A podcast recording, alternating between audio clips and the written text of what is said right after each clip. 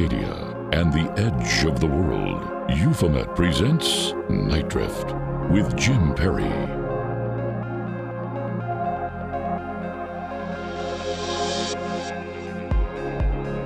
Good evening. You're listening to Nite Drift, presented by Euphomet, and I'm Jim Perry. Coming to you tonight from my home studio in the hinterlands of the Oregon coast, it's a podcast exclusive edition of this show. I'm chatting with guest Brent Raynes on his book John A. Keel, The Man, the Myths, and the Ongoing Mysteries. We'll dive deep into the world of John Keel. But also, Brent is a writer and investigator of the strange in his own right. We'll talk about his experiences in the field. Brent is one of these guys that was really active in the early 1970s amidst alternative ideas presented by Keel, Vallée, Steiger, and as Brent mentions, less often remarked Ramona Clark. Brent has since wrote several books himself. He's a Keelian, a Fortean, a believer in the highest range, and the possibility all of this is connected in some mysterious way. This is a wonderful, expansive, deep conversation with someone who was out there doing the real work during a very important time of discovery and experimentation. Now, I'll warn you as the conversation goes on, we sink into some stuff the Keel fans will really love, but it may be a little much for those who are not so familiar with his work or the ufology scene in the 50s, 60s, and 70s. So, just a heads up if you feel a little lost, it's not you we just go really deep. Before all that, a quick note a new edition of Euphomet drops this Thursday, May 12th on the podcast feed. It's another feature on a listener. It's deep, it's weird, it's a personal story that I think so many of us can relate to. And your story can be featured as well. Just email me at jim at euphomet.com. Now, coming up after this, ultra-terrestrials, Mothmen, the super spectrum, guest Brent Raynes on John Keel, and more.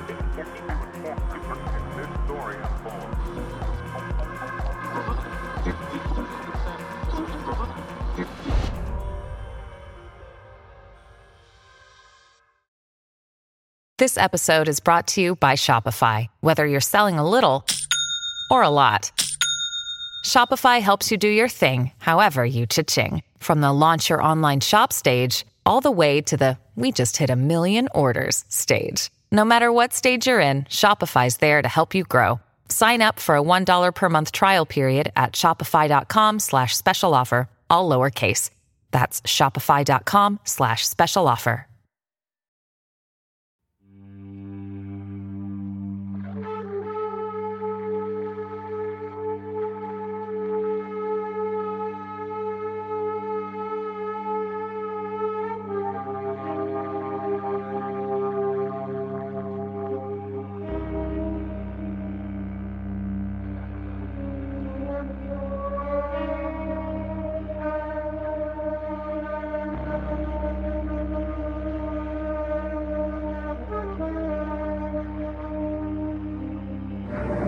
People think in terms of contactees, people who talk to the flying saucer beings and get a message for the good of mankind. But we, we have many people who just simply report that they've seen the creatures, uh, that the creatures jumped into the craft and flew off, and that's all.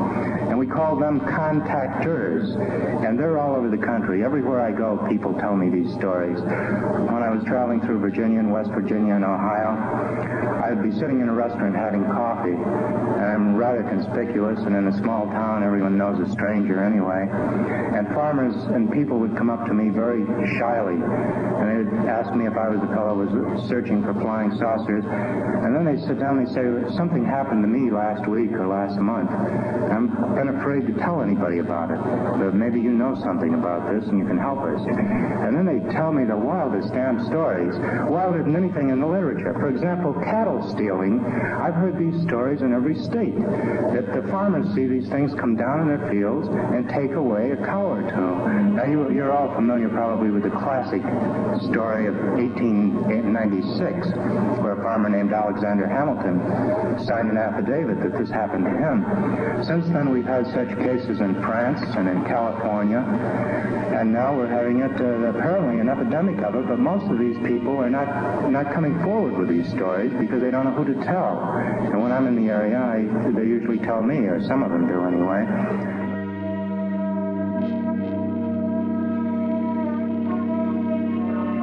Welcome back to Nite Drift. I'm Jim Perry. That was John Keel, 1966. You may know him from his book The Mothman Prophecies. Maybe you dabbled in Operation Trojan Horse or The Eighth Tower. Keel wrote a lot. A lot of books, even more articles, newsletters, pamphlets, scripts, and letters. Keel was in correspondence with a lot of other researchers, writers, and enthusiasts. One of them happens to be our guest tonight, Brent Raynes. At the time of that recording, he was a plucky teenager, falling quickly into love with the unknown and the life he saw guys like John Keel leading, full of adventure, endless nights of looking for shadows and empty spaces in moonlit woodlands.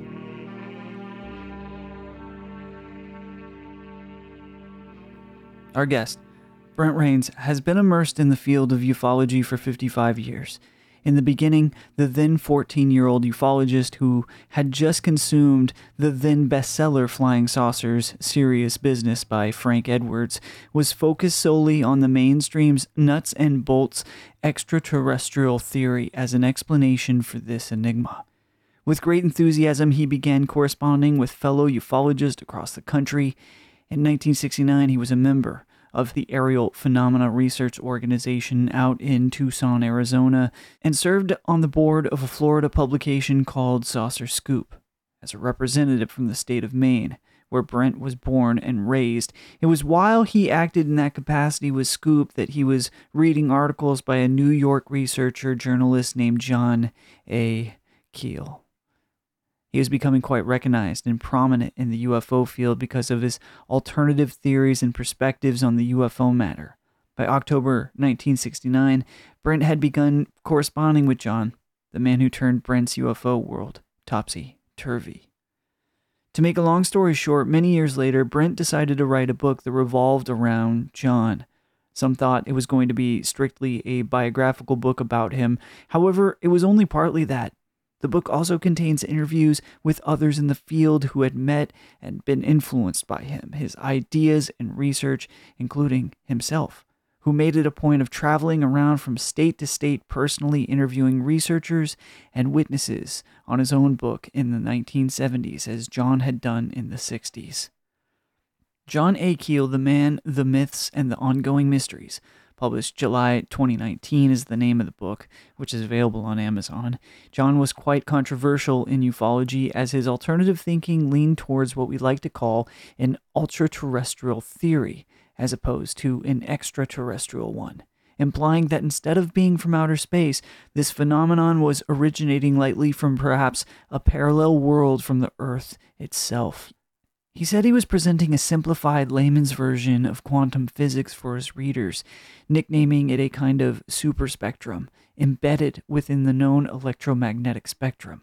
He felt ufology would have been better served as a branch of parapsychology than one entangled in the nuts and bolts ET belief system alone.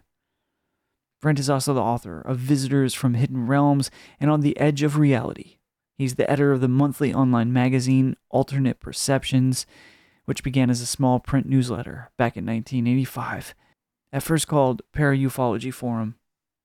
Hello, Brent. Hi, Jim. How are you? Hey, I'm so glad you're able to connect, my friend. So, uh, first of all, where where are you where are you coming to us from tonight? I uh, am in central, south central Tennessee. I'm in a little small community known as Waynesboro. I'm about uh, 90 miles south, a little bit uh, southwest of uh, Nashville. Oh, very good. Well, that whole area, I know from experience, is chock full of high strangeness. Well, actually, I was born and raised in the state of Maine. Um, oh wow!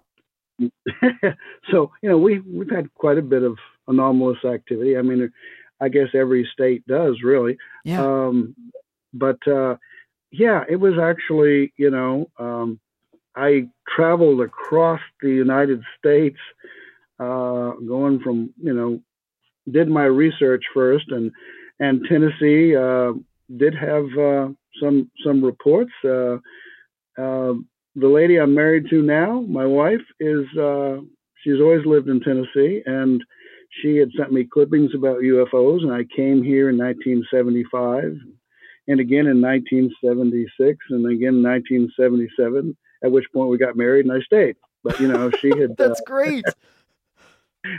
and you know, I've been to a lot of other a lot of other places, but she had seen a uh, back in the around 73 i guess uh, she and some people next door they were young uh, you know people uh, late teens early 20s and they were just out uh, talking outside in the front of this house and it was at you know nighttime and my wife says that um, this big round object bigger than the full moon and uh, i got excited. I said bigger than the full moon? Now that's pretty big.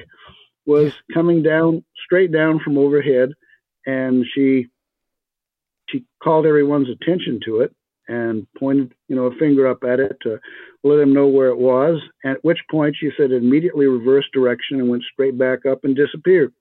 Wow. So um, you know if she hadn't uh, noticed it coming who knows what would have transpired next. Uh, but anyway it was uh, you know she was interested in, in the subject uh, we corresponded and and um, you know, in 1975, I I hit the road for just about almost the entire summer of mm. 75.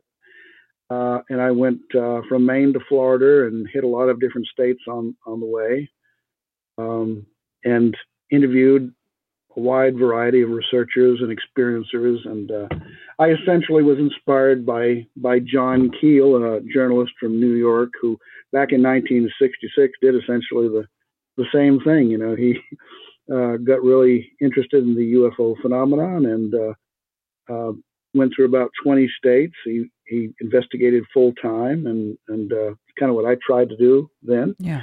Um, and so that's how it began. I mean, I I uh, got interested. The really back in late '66, I read Frank Edwards' Flying Saucer Serious Business, mm. and uh, you know, I thought, well, it sounds like this, you know, you got police officers and pilots and all these responsible citizens. They're seeing something, you know, and, and uh, right. uh, of course the, the take that, you know, Frank Edwards, as many people in mainstream ufology took was nuts and bolts extraterrestrial visitors. And so I thought, okay, yeah, cool. Um, then I, I started uh, about the first month of 1967. I didn't know it, but what I became was known as a ufologist, which I understand a a Canadian researcher named Gene. Um, um, hmm, let's see, no, wait. Well, anyway, he edited a magazine called Sauce, uh, Space and Science. Um, oh my goodness, that's what happens when you get older. hey, there's a lot of names out there. Gene Duplantier, that was his name. He's he passed on a, uh, about a year or two ago, mm. but he had a fine magazine at the time, and I started uh, as a teenager a little mimeographed uh, magazine called Scientific Sauceritis Review, and sauceritis, not saucer writers, but sauceritis, like it was a disease. I had, you know, I was going through newspaper files, and there was a story. Some psychologist, I believe, uh, was quoted saying he thought it was, you know, all these people seeing saucers. I think this was back in the 1940s they must be suffering some kind of mental problem, like you know, some kind of sauceritis, something, you know, because you know. I thought, well, that's going to be the name of my magazine. well, it's very apt, isn't it? I think uh, a lot of us are still suffering from this uh, this strange disease for sure. Um, you you also shared with me a newspaper a newspaper clipping, October twenty fourth, nineteen seventy one. It's you at nineteen years old reading at the time a brand new John Keel book called Our Haunted Planet. tell it's a great photo and I'm and I'd love to share it if you give me permission. Um, tell me what was Oh, happening cool. in this photo and and what was that story about? Well, I was hoping to, um, in a few months at the time that was written, to, uh, you know, make my cross country trip, you know, uh, Yeah. that I just mentioned I did in 1975. But the problem was that I got, uh, you know, it was during the Vietnam War and I got drafted into the military. Oh yeah, Uncle- okay. Uncle, Uncle Sam had other plans. Right. Um, so I had to kind of put it on the back burner, but it, you know, I, it allowed me time to save up some money and really go at it later. But meanwhile, while I was in the Navy, um, I ended up in you know some places where I really um, had an advantage. I, I was actually able to to uh, launch on some really cool investigations. Uh, there Hmm. was uh, before I had gone into the Navy, there was a woman I had corresponded with. Uh, her uh, PO box was in Jacksonville Beach, Florida, and she had had a close range UFO sighting. She reported, and immediately afterwards, it was followed up with uh, poltergeist activity, and this was the kind of thing that you know uh, John Keel was finding in his uh, investigations Mm. back in back in the 60s, and he was realizing there was the you know phenomena was far more complex than uh, a lot of the mainstreamers wanted to believe, and so anyway, I uh, my ship became home ported in Mayport, Florida, which was just a few miles from Jacksonville Beach, and so I, uh, I put out a letter, you know, and to the her PO box that I I uh, I had written to, uh, you know, she had shared with me a year or two before, and thought maybe we could uh, talk and get together. And um, lo and behold, it turned out uh, she wasn't in Jacksonville Beach. She was right on the base I was at, which I didn't realize. Oh wow! Her husband, her husband was also a Navy man. You know, I think maybe synchronicity was helping me out here. yeah, sounds Um, like it. anyway, um, this was in 19. Let's see, I met her. I first met her in May of 1973. That was soon after my ship became home ported there, and um, so you know, I was when I'd get off from the ship in the evening, I would just go over there and we'd talk, and we got to investigate cases. In fact, this was 1973. I mean, there was a big UFO wave that erupted then Yeah. uh, and um, you know, I she had a contact over in New Orleans who uh, was in the UFO field. In fact, I had read about him in a, a Gray Barker Saucer News a few years earlier, Hmm. and uh, he was um, really a neat guy. I, I uh, when the Hickson Parker abduction case in Pascagoula, Mississippi happened. Um, fact is, I was I was aboard the ship sleeping, and I had this strange dream about these monsters with uh, claws, and uh, I woke up, and the radio overhead, which normally was off while we were all sleeping, but for some reason it was on, and it was telling about these uh, two men in Pascagoula, Mississippi, who claimed they'd been abducted by these strange abducted by these strange monsters, these creatures with Oh uh, claw-like appendages.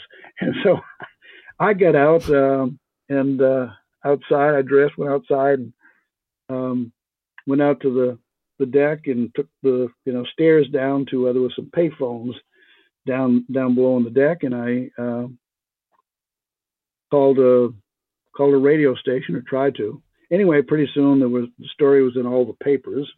There was no no problem tracking it down, and so I took a flight out there. Took some time off. Took a flight out and uh, met with a guy in New Orleans, and we drove over to Pascagoula and and interviewed both uh, you know briefly uh, Hmm. both men, and then we went to the site you know where they're abducted. So you know it was really a um, it was pretty cool. Wow, yeah, Um, yeah, because you found yourself immediately in the footprints of guys like John Keel at that point. You were able to go boots on the ground as sort of close to when the the experience happened to these gentlemen and got their accounts. Like that that must have felt incredible.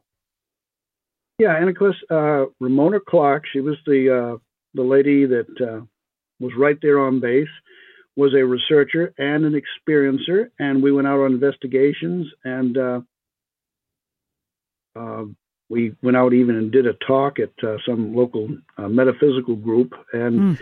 and made more contacts, and so I was interviewing people. Um, a number of people, and it was it was just quite uh, quite intriguing. We had quite a quite a number of sightings that were happening. There was uh, it seemed like that window around May, that area around you know the uh, Mayport military base was was almost like a window for these things. Oh, so, so interesting. Yes, yeah, so interesting.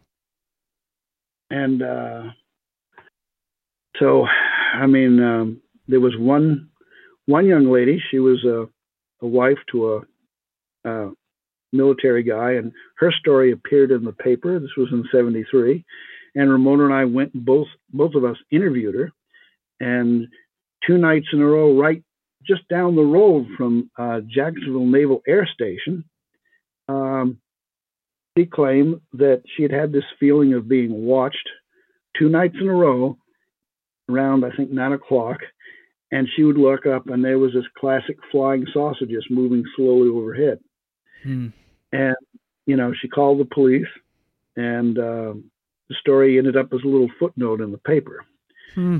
and ramona ramona had spotted it and know the jacksonville paper and uh, contacted me and so we you know located her as i recall there was a there was an address and I was learning a lot from Ramona, being not only a researcher but an experiencer, because you know um, we went interviewed her about that, and then Ramona said, "What other unusual experiences might you have had?"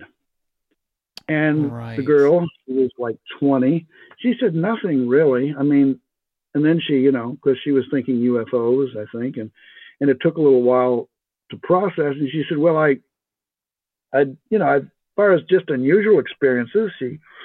Said one time I had a friend who uh, who died suddenly, and then one day a few months later, the phone rang, and it was just like his voice, and he said he wanted to come over, and, and she said I got hysterical, and I said no, no, you can't come here, you know, you know you're oh my you're dead, and then she was uh, telling about uh, being in a seance once and seeing an apparition, and and then it just it seemed like all these stories just started to flow out of her, you know. Wow. And, uh, you know, and so Ramona was teaching me, you know, that uh, you need to try to get people when you're investigating a, a, recent sighting that may be in the news, don't just stop there, which a lot of people do, you know, and, and right. also especially it involves the paranormal elements. But when you um, when you do just ask them just anything unusual that has ever happened, it opens the door. And uh, so many experiences, and this is what Keel found, of course, again and again um, in the field. Um, not only have they had a close encounter, and probably uh, might well have had a number of close UFO encounters, uh, but also they've had all these weird paranormal and even cryptid sometimes uh, occurrences, you know. So it um, wow. really becomes a very complex and really far more interesting phenomena. I've been at this, you know, like now for 55 years and uh, I guess four months, and uh, you know, it's it it became an obsession. And uh, um, of course, I got married. I had to kind of cool my heels a little, but every time I have an opportunity, um, kind of frustrating to my wife. Uh, you know, we, we go on a vacation and going down the road and I'll say, hey, you know, this town is where such and such was reported. Yeah. Can't we just go on a vacation with right. without you bringing that stuff up? right. yeah. It's like they uh, should almost know better. Um, uh, you know, a couple questions in regards to what you were just talking about. Um, first, and I have so many questions for you. Um, it, I think it's fascinating in your wealth and you have such a wealth of experience in this.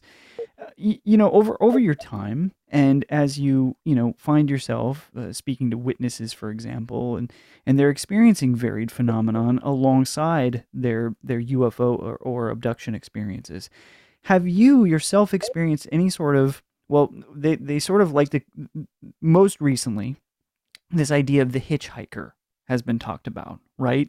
And it's sort of this after effect of speaking with witnesses or being in the proximity of experience or locations or stories.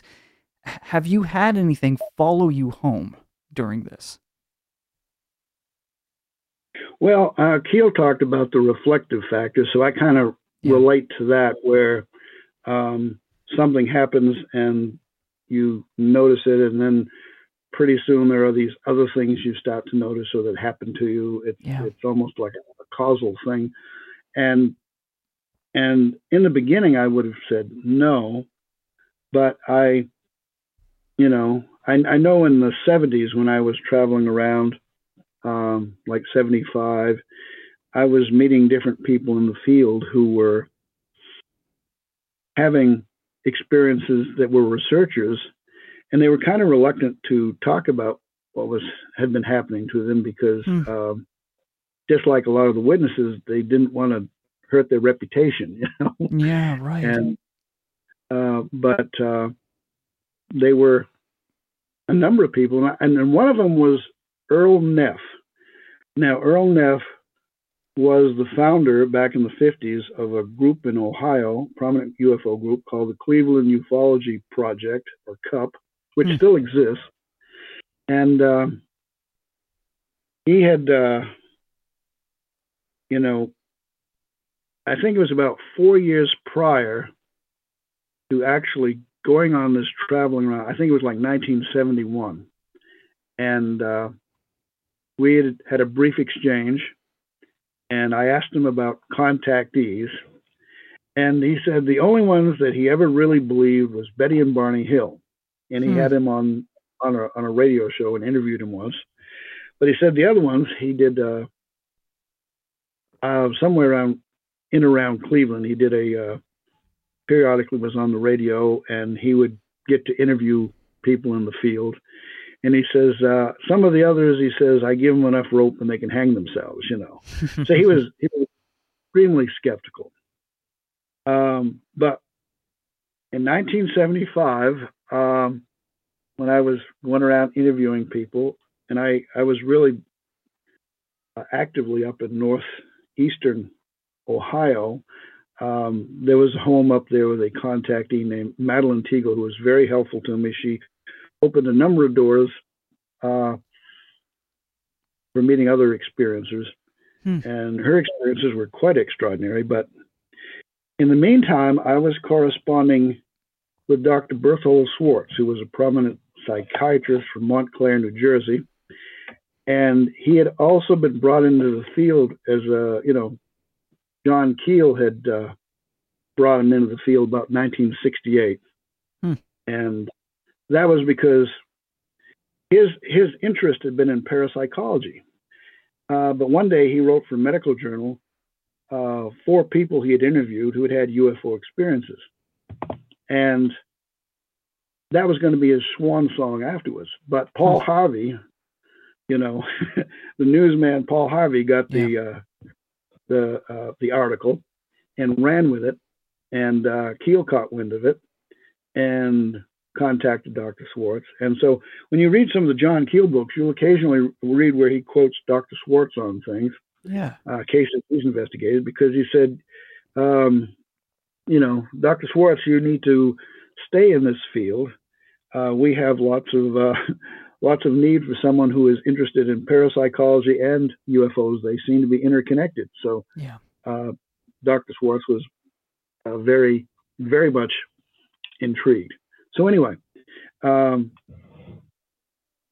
Dr. Schwarz was communicating with me at that time. In fact, it was Ramona Clark who had been in touch with him that put me in touch with Dr. Schwarz. Hmm.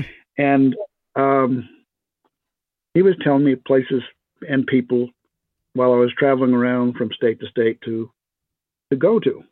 And one of them was Earl Neff, the guy that said he was skeptical of all these stories. Well, it turned out he had had a number of experiences you can call it hitchhiker, reflective, whatever. But uh, he was doing these lectures, and people would come up to him and say, "While you were talking, we saw this strange aura of like a a shadow figure or something, or maybe a little ball of light uh, nearby. And he started hearing it enough that he even got a photographer to sit in the audience and just snap pictures of him. Hmm. And then one day he was um, he was approached by this woman who said, "Mr. Neff, um, all these interesting cases you investigated, uh, why hasn't someone ever silenced you?" and and he he says he said that um, right at that point, a voice from right behind him, where there was just a blank wall, said, "Perhaps we like what he's saying." Oh. and so he immediately called a um, fellow investigator, Larry Moyes, who has had he had a number of experiences with strange UFO phenomena with contactees himself, and I'd interviewed him. He called him over and said, "Larry, take this woman's statement. We just had a very strange experience." And one day he's uh, walking down the sidewalk, and this person comes running by him, and he just thinks the guy, you know, was kind of just kind of acting odd. He thought. And he turned around to, you know, take another look at him, and he says he just he was completely gone. I mean, there was no trace of him. Oh my gosh. Um, so there was, you know, but as for myself, uh, I went on for a long time saying, no, no, no, I'm, I'm fine. Uh, but I have had some experiences. Um, you know, after John Keel passed away, uh, July 3rd of 2009, uh, I thought, man, you know, um, how sad this guy that had contributed so much and could continue to contribute much has has passed on, and it would be, uh, you know, it's it's just a shame. Yeah. But uh, a few months later, um, a couple of gentlemen who were doing paranormal work um, were also alien abductees here in Tennessee, and one of them was working with, you know, the the ghost box. Yeah. Or the spirit box. you know, where you take a regular AM/FM radio and you uh, you modify the scanner and keep it where it's on continuous run, Sure. and uh, you hope that, uh, like in a parent, you know, haunted house or something, that you can um, pick up this, you know, use the white noise to pick up voices. Sure. Well, uh, what happened was is I was getting John Keel.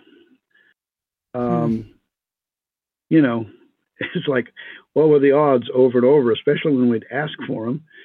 And on the very anniversary of uh, his passing, um, the one year anniversary, July 3rd of 2010, I was with uh, these men and, and we hooked up, uh, I think we had three recorders running and we had stereo speakers real loud. We had to yell to, to be heard ourselves in the recordings. And uh, we picked up, I mean, that night it, it convinced me. We'd gotten John Keel uh, on investigation about a month before, a couple of months before, um, at a haunted site and some other things. But uh, here was um, Brett Oldham, who's the abductee who showed us how to use this instrument, says, uh, you know, asked his spirit guide or tech person on the other side, it spirit tech, uh, can you get John Keel to say his name? And within, I mean, just a second or two, a male voice says John Keel. oh man. And, you know, and then uh, he asked him, uh, because he knew he was in, interested in cryptids, what can you say um, about Bigfoot? Because, you know, um, again, Brett was one of these people who was a repeat experiencer. He had seen a ghost and an alien all at age five and Hmm. ongoing experiences since. And he claimed he'd seen a Bigfoot uh, as a teenager in Ohio. So he was interested in this. So he thought he'd ask John Keel because John Keel wrote about Mothman and Bigfoot and all kinds of monsters, as he called them. and uh, so um, we got a voice that said, uh, um, it definitely said Bigfoot. What it sounded like was smart Bigfoot. See, and then there was like these two other, yeah, and then it was like these two other voices in the background. See, and another one said see. Whoa. So anyway. and and so I knew that Brett nor the other guy Sandy didn't really know much really about John Keel at that point. But in 1957, Keel had written a book called Jadoo, uh, Mysteries of the Orient, and uh, and it was about how he trekked from Egypt through India, Tibet, all the way to Singapore, um, months, several months back in 1954 to 1955. Uh, he was a um, an amateur magician, and he was interested in really interested in magic. In fact, as a young boy, he thought about becoming a stage magician. And uh, so he was traveling through this land, and, and Jadoo was considered black magic in these countries. Mm. And uh, he knew that a lot of the tricks were sleight of hand, they weren't real magic, you know, or not real supernatural. Yeah. And he was, uh, you know, pretty skeptical at that time. And uh, so, anyway, I thought, well, I'm going to ask him about Jadoo. and immediately this voice says, Jadoo, eh? And, uh, and you know, I'm, I'm thinking, okay, uh, one of the guys, uh, let's see, Brett says, did he say it? And Sandy says, yeah, yeah, he did. So I'm thinking, okay, I got to strike while the iron's hot. Yes, Jadoo, what can you tell us? And it kind of faded in and out, but there was this voice that just kept going on for about a minute. And it was uh, into the fire, into the fire. and I'm thinking, yeah, black magic, that would be, wow. yeah. And and then it kind of faded out. And then it was teach me outside. And that's Huh. all I could pick up. Wow. But I thought, teach me outside. I thought, this is a guy who traveled a lot of places around the world, traveled, traveled. Uh, he was, he read all the time. He was had a, you know, an appetite to read all kinds of books, articles all the time, constantly on a variety of subjects. You know, aviation, archaeology, magic, so on and so forth yeah. science fiction, whatever. And he was uh, became a you know really prolific writer, and often it was in humor and stuff is what he started out in. But uh, anyway, um, I just you know we had so many interactive responses, and we even got to the point where we had we kept doing this. I, I became obsessed with it for a while, and uh, I would even uh, do things like. Uh, well, we did a second session around midnight, and uh, I would write something on a card, and then I would produce it, and I'd say, "Can they read this?" And uh, we actually played this game for a while, where we did have uh, aud- audible responses where, you know, you could hear them say what was on the card. Hmm. And when I when I got my own ghost box, uh, my son-in-law put a uh, a little label on it, ghost box, and any number of times I have pointed to it during a session. I says, "What does this say?" In a minute or two, or maybe right off, we would get ghost, and then, you know, or it might be a hesitation, and then ghost box, you know, like Oh that. wow. That's amazing. So- That's really amazing results, Brent. and and really what um, most of it is just kind of fragmented but i have had a couple of instances where you know like get a whole sentence hmm uh, one time brett had always taught us you know at the end of a session uh, to tell the spirits that we're okay this is the end we're going to discontinue the communication um, let us know when it's clear We'd use that word clear, and it was to we didn't want anybody uh, to get followed home, get followed to their bedroom that night Yeah. or something by the spirits. Right. You know, just got to cut it off. So he, he used the word clear. One time, I did that, and I had the audio where it says, "This cannot clear. This is energy." And you know, I heard that in real time, and I used a cuss word. I I didn't in the audio file I made, I didn't include that, but I, Yeah. I was like, holy bloop bloop. Yeah. and uh, we had uh, we were getting a voice. It sounded to me like Enoch, and uh, oh wow. identify itself as Enoch, and uh, and the others thought maybe it was uh, another word instead of you know instead of Enoch, it was something else with a with an I. Uh, hmm and so I, I asked one night, uh, what is, um, well, whenever it was, I, I guess it was in the evening. Um, is it Enoch with an I or an O or what?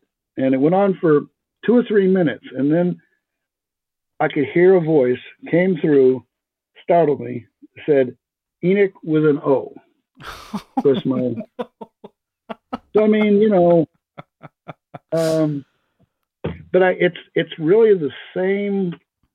Uh, you know, uh, Brett's spirit guide that he used for this was named Bishop, and whenever I ask who's there to help with a session, I just about every time, I mean every time, I get Bishop and someone named Philip.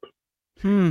And now I'm in touch with a uh, an archaeologist over in North Carolina who has had a series of contact experiences, and she gets EVPs, and she gets Philip, and she says Wow. uh, she feels is connected with her UFO experiences. I'm Huh. thinking, okay, is interesting. you know, So. I don't know, um, but um,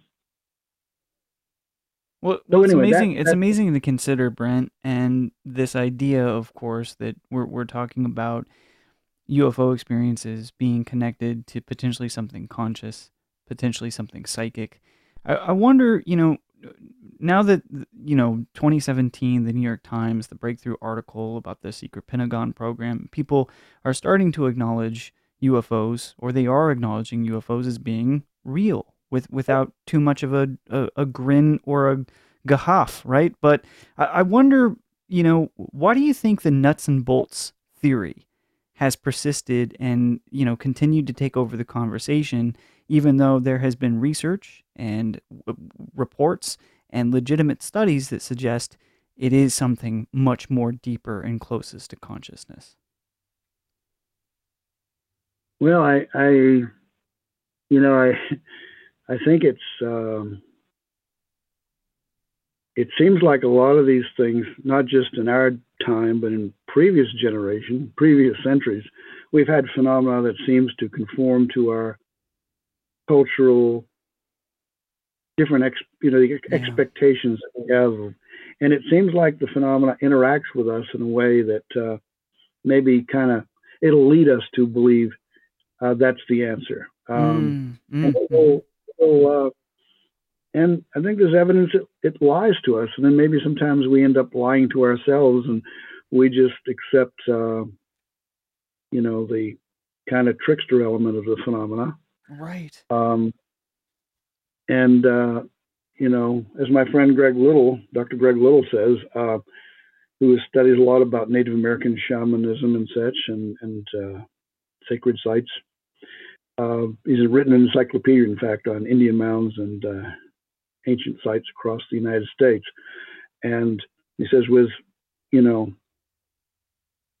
with the trickster, you have an experience, and uh, you can either just go with what you what you're told, or you can question it and go off in another direction. And so that's um, that's what I'm doing. I, I, I thought back really in around the mid '70s. You know, uh, we had John Keel and Brad Steiger and and Jacques Vallée and and and other authors um, coming out in like Saga magazine was quite prominent at the time with their UFO Oh, sure. report published for a number of years and I really thought okay the the old mainstream ET nuts and bolts thing is is going to kind of you know slip away here we're going to we're going to hear more about the alternative ideas and, and and theories and possibilities and but then uh, you know, Roswell became revived, and and talk about beating a dead horse,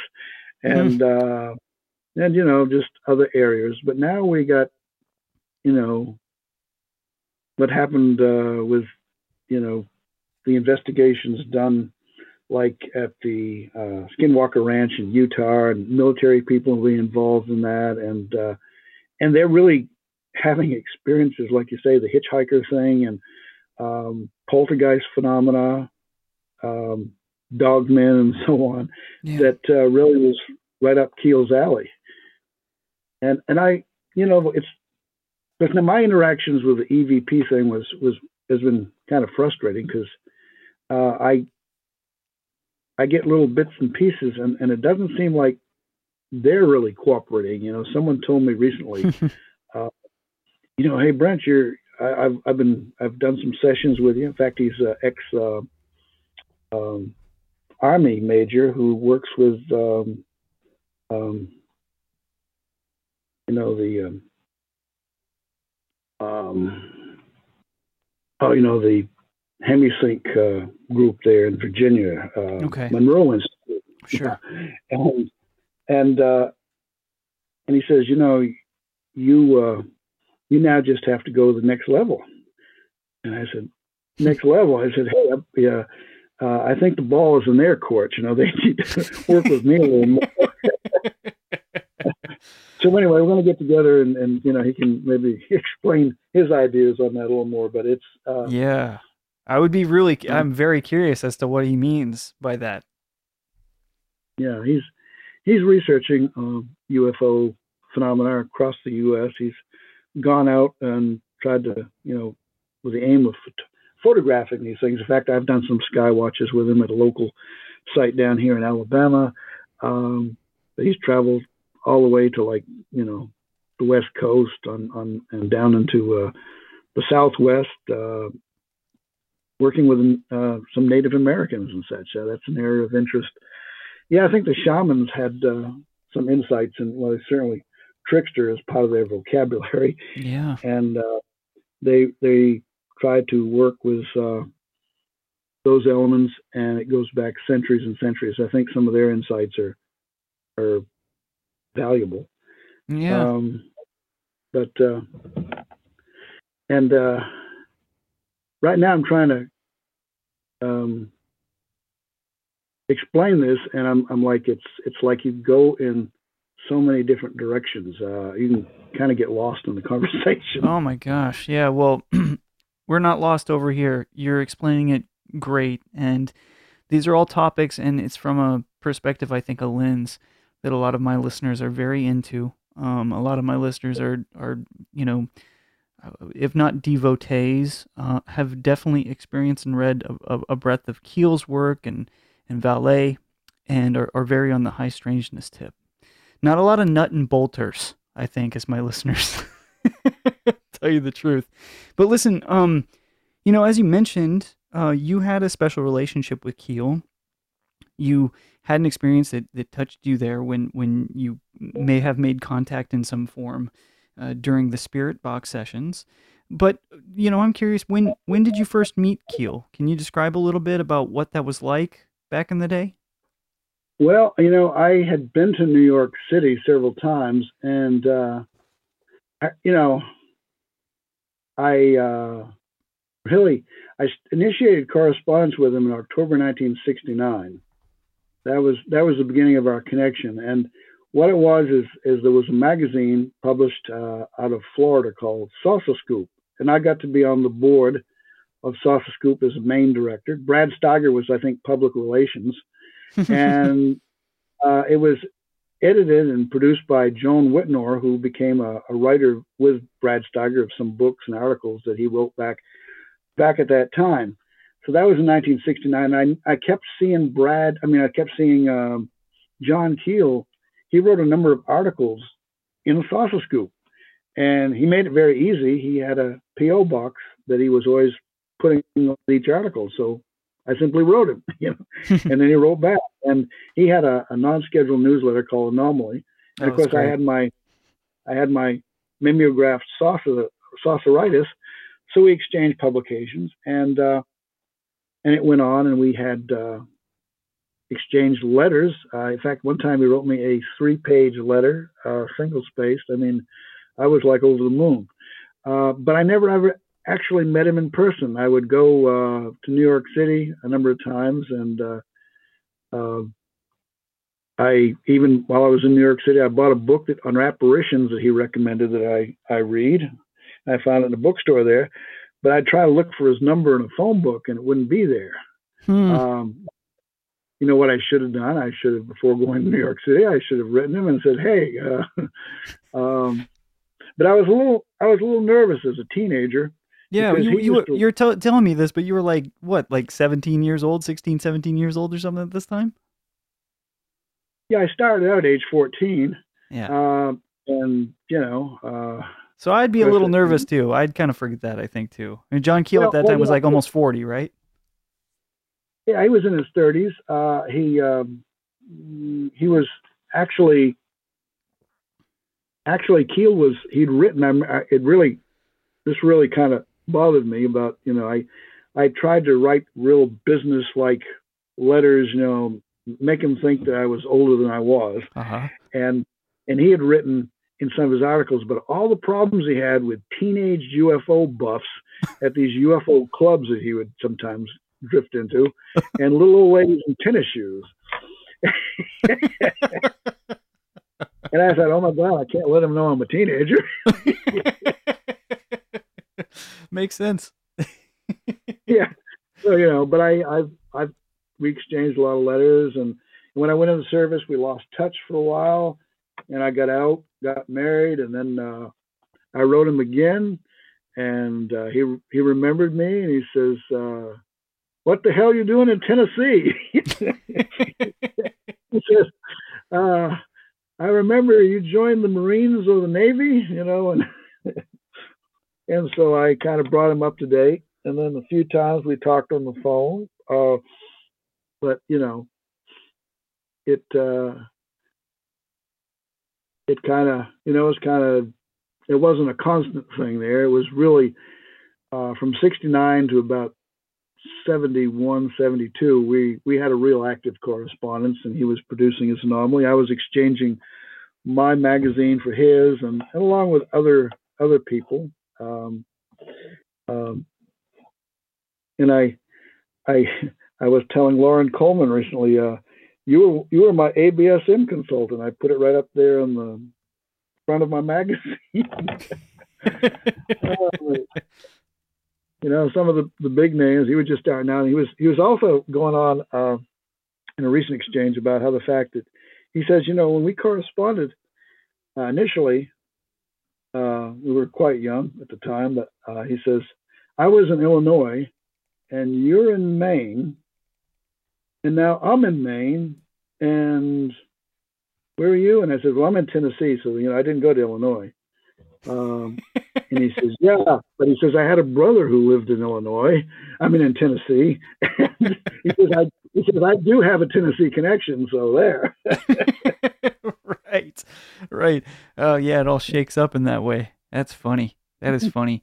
You know, when you look back on those years of um, discovery that you had, you know, before things got a little bit more quiet after you moved to Tennessee and got married, how, you know, what do you think of those days?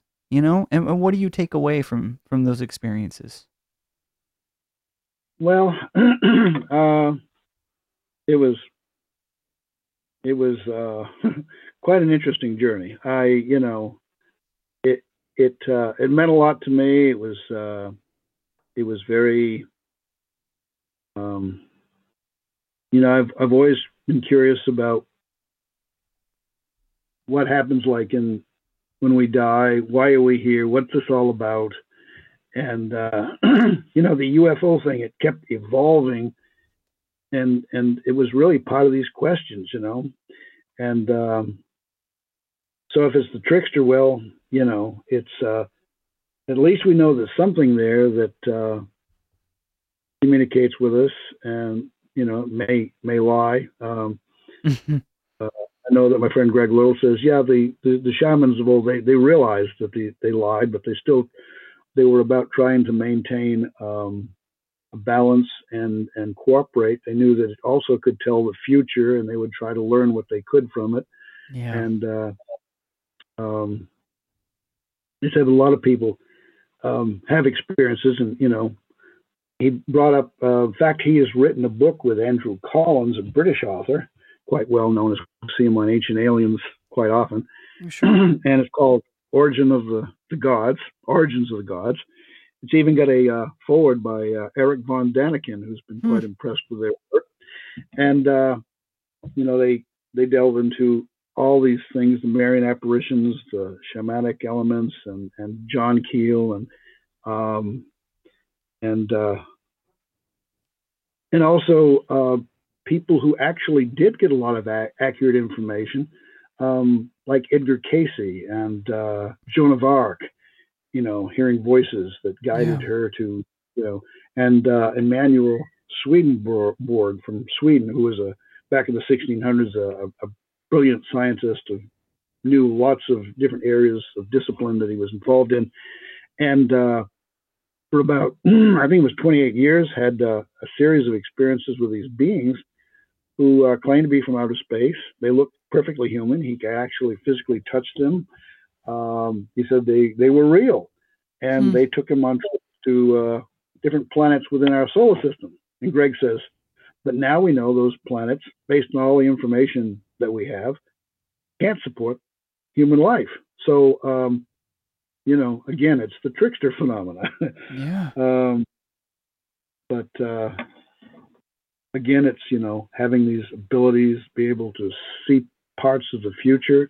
Uh, Keel was dealing with that, you know, and with uh, his investigations, particularly in you know around in and around Point Pleasant, West Virginia, the, the dreams of the collapse of the some. Well, he didn't really know what was going to. He knew something was supposed to happen on the Tennessee. I mean, on the on the Ohio River, and uh, it was going to be a disaster, and they're going to be floating Christmas packages or whatever.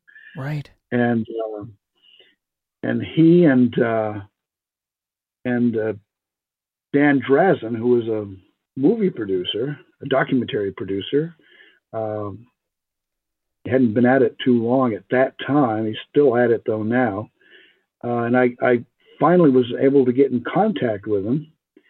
And so he's told me the story too, uh, where he and John Keel on December 15th, 1967, were in Keel's apartment and they were um, waiting for the power to go out. There was a prediction that the power was going to go out. What happened instead was the news came over the television that the Silver Bridge collapsed. and one thing that didn't show up, uh, what that he never mentioned in his uh, Mothman prophecies about all that, and you'll see Dan Drasin written several times in, in the Mothman prophecies. Um, but I got the story from Dan and uh, from a few others um, about how that day, early afternoon to nearly midnight, an old friend had showed up at his door. They went out to eat. I even went to a Jim Moseley uh, talk in downtown New York, and everything seemed normal. Had you know this friend's memories, a Joe Woodvine who worked for the Transit Authority, and uh, so all that seemed normal. Um, he wrote in the Mothman Prophecies how, you know, how he probably thought they'd lost their mind when the, you know, hearing about the bridge collapse in Ohio that they got all excited and, you know, but uh, um, later on he sees, you know, the guy's wife and uh, at uh, Macy's. I guess she was working there, and he says, "Oh, I I saw Joe a while back. How's he doing?" And she says, uh, "He passed away." And you know, and and one thing led to another, and uh, he said, "Well," she said, "He passed away in July 1965 of a heart attack." And John Keel says, uh, "That's impossible. Uh, I saw him, you know, uh, December of '67."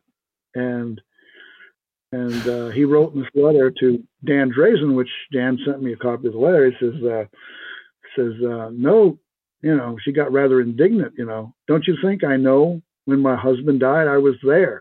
Right. And uh, so anyway, um, oh my God. Keel said Keel said that kind of gave him some sleepless nights, um, and that uh, he just didn't, uh, you know. Keel had a hard time accepting that a lot of people would have said, "Wow, this is amazing. This is my proof of life after death." But for Keel, it's like, you know, I'm, I've been a lifelong atheist. What the hell's going on here? You know? right. this, it kind of rocked his world. And uh, he told the same story to uh, Tim um, and John Frick, uh, who are often at the, uh, who are paranormal cryptid investigators and big uh, Keelians too, uh, from Maryland, who often go to Point Pleasant, West Virginia, attending the Mothman festivals. In fact, they dress up as MIB. They become a part of the part of the scene. That's and right. uh, they spent about eight hours with John Keel uh, in 2003. And the one time that Keel went to uh, to the Mothman festival, and they introduced the the big statue of the Mothman there in the main street, and uh, and Keel, they said, told him that story. They never told uh, Keel never told them who it was, but you know that had passed. They, there wasn't a name, but the story is the same.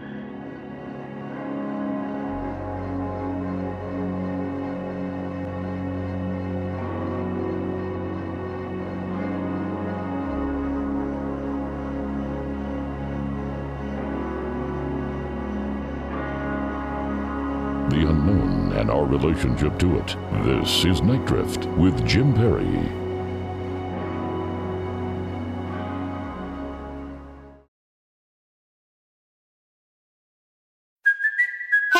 Kaley Cuoco for Priceline. Ready to go to your happy place for a happy price? Well, why didn't you say so? Just download the Priceline app right now and save up to 60% on hotels. So, whether it's Cousin Kevin's Kazoo concert in Kansas City, go Kevin, or Becky's Bachelorette Bash in Bermuda, you never have to miss a trip ever again. So, download the Priceline app today. Your savings are waiting. Go to your happy place for a happy price. Go to your happy price, Priceline.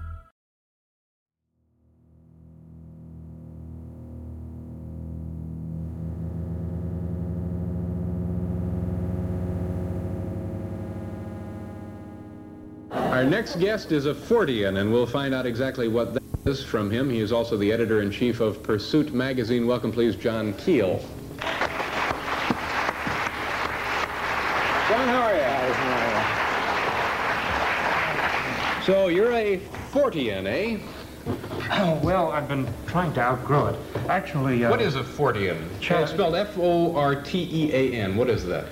uh, back in the early part of the century, there was a man named Charles Fort who spent his entire life in the New York Public Library, Mm-hmm. going through the old scientific journals and old newspapers, and he published a series of books about strange things that turned up in these old journals, like uh, when it would rain frogs in France or red snow in Switzerland. He kept track of all these things, did a series of books, and we started calling these events Fortean events. I see. And today we still keep track. Now, the two examples you cited there, I have uh, I've heard of raining the frogs, and it, and it's always a matter of it's either one an old wives' tale. Uh, remember the time it rained wives' tales? Woo! Um, uh, or it's uh, disputed in some. They could just say, well, there were frogs in the trees. When it rained, they jumped out. Well, we have compiled a list of several thousand mysterious things that have fallen from the sky. They uh, documented things. They include things like stone pillars, cannonballs, uh, all kinds of strange things. In China, it once rained raw meat.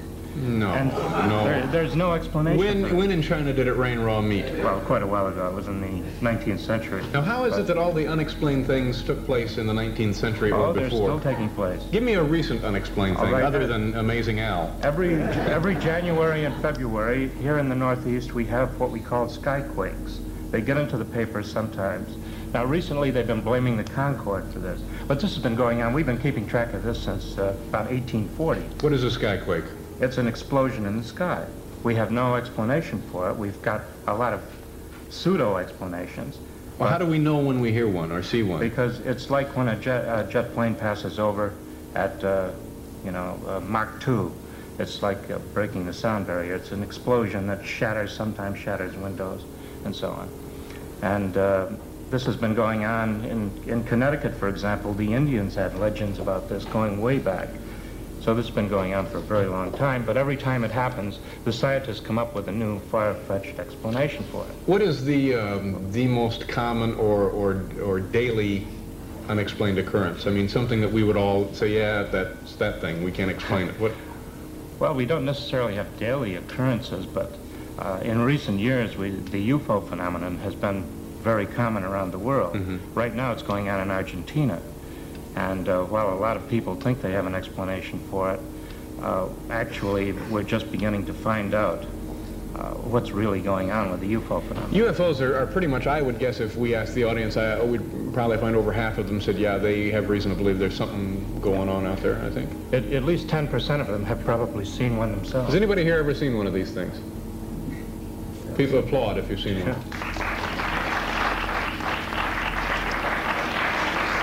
and, and how many of you think there may be something visiting us?